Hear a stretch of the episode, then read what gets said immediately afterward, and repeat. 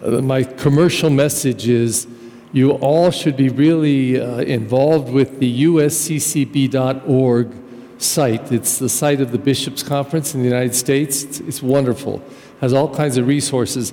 And it has the entire Bible on that site. You, there's a little place where you go and it says Bible. It has every book of the Bible, plus it has, uh, and it, by chapter by chapter, but it also has an introduction, which is excellent.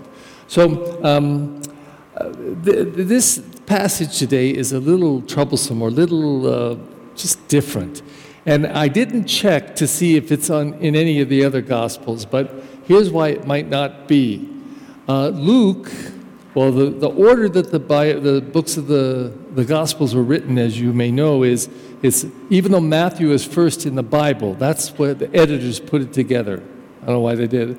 But Mark was first. It's the earliest gospel, it's the shortest. And, there's a, and Mark is a, is a source of, of writings that Matthew and Luke borrowed from or copied. But there was another source called the Q source that Matthew and Luke also took from that are not in Mark.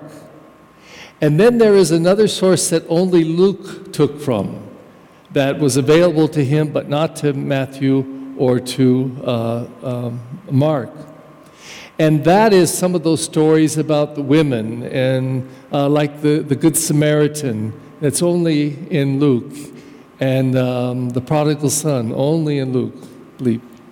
And um, I'm not sure, but this gospel strikes me as being Luke precisely for this reason. When I went and looked at the footnotes and didn't find anything very useful, I went back to the introduction, and, um, and it jarred some things. First of all, Luke, they believe, wrote his gospel around 80. And why that's important is that the temple was destroyed in 70.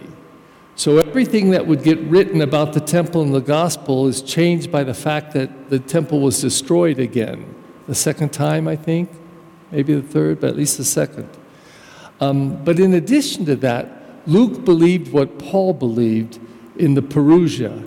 He believed that any day Jesus Christ might become, be coming back the second time, the, you know, the final coming of Jesus, when everything, the, like the rapture, everything would, would just uh, be given to, over to God and it would be basically the end of the world. Um, well, it didn't happen.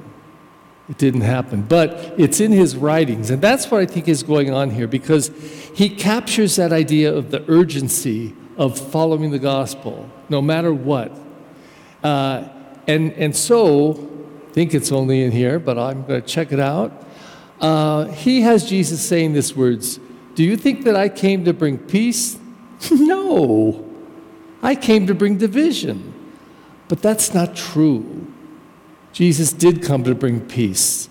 Uh, every time that he, he saw people after the resurrection, his appearances, what's he say? He starts with, Peace be with you. Peace be with you. We do it in the Mass. We quote it after the Our Father. We pray for peace, and then we, we hear Jesus' words Peace be with you. Peace I give you. And then we actually give peace to one another. Because Jesus wants us to be people of peace, not just be peaceful, but have an inner peace. But in this passage, it's as if he didn't say that ever. But really, when you hear the urgency that he is trying to get us to belong to and open up to the gospel, and why? Because Jesus is coming any day. And if that were so, if, if I had some inside information, and I could tell you the very day, as some preachers have done over the years, especially remember 2000, in New Year's 2000, they, they, there were people that said that it's going to be the end of the world. We've heard it many, many times. But if I had some inside information and I knew that on next Sunday at 3 a.m., Jesus Christ was coming and the whole world was going to be taken up, and I knew it, and I, I could prove it to you, um, don't you think I would be preaching urgently? Get your lives in order. Change those things. Stop doing this. Do this. Believe in the gospel. And if your son or daughter or your mother or father doesn't believe it, too bad. You get up against them. And this is Jesus speaking. I'm going to divide your household two against three and three against two.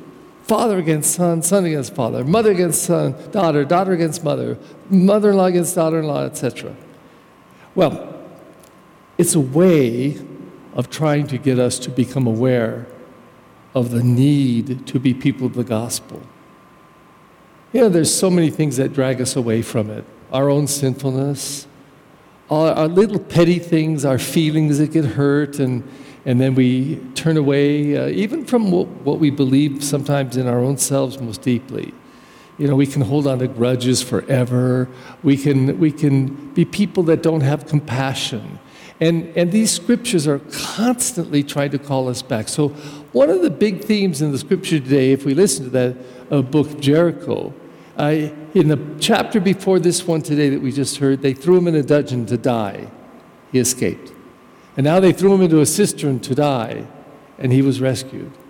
And in his words, God saved me. God saved me again. The psalm is David dancing and singing about how God saves us from our destruction and gives us life. The letter to the Hebrews said, you know, we should be choosing to suffer for Christ. This should be what we choose. Jesus called it his baptism, it's ours too. We are called to, to be involved with this cross and imitate it. And when Jesus was spit on and stripped and beaten and forced to carry the cross and a crown of thorns shoved in his head, and he's rejected, did he hate? Al contraire. Father, forgive them all, they know not what they do. Are we there yet?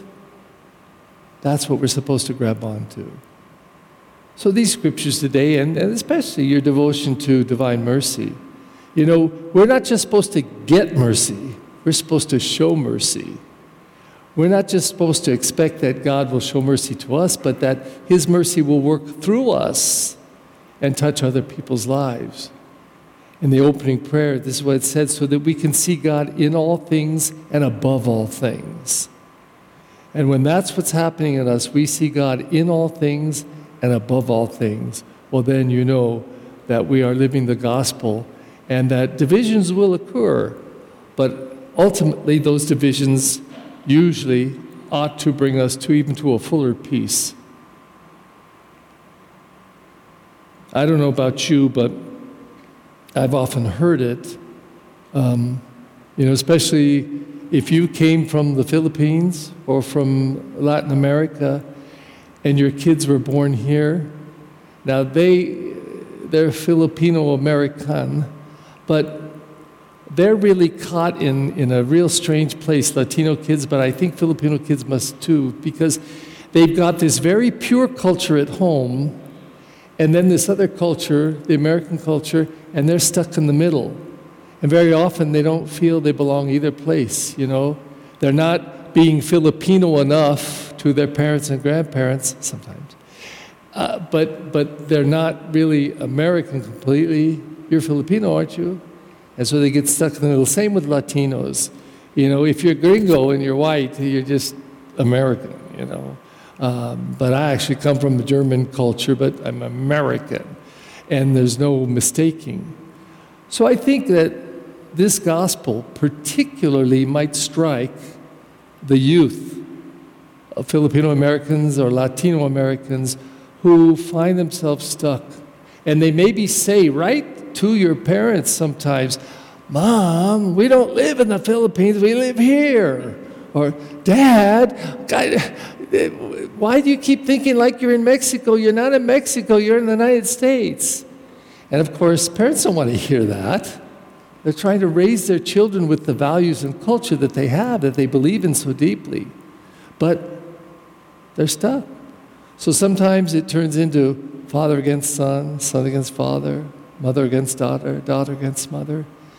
And the question becomes for those who grab onto the gospel with all their heart how do we move through that, through the cross, to find that peace?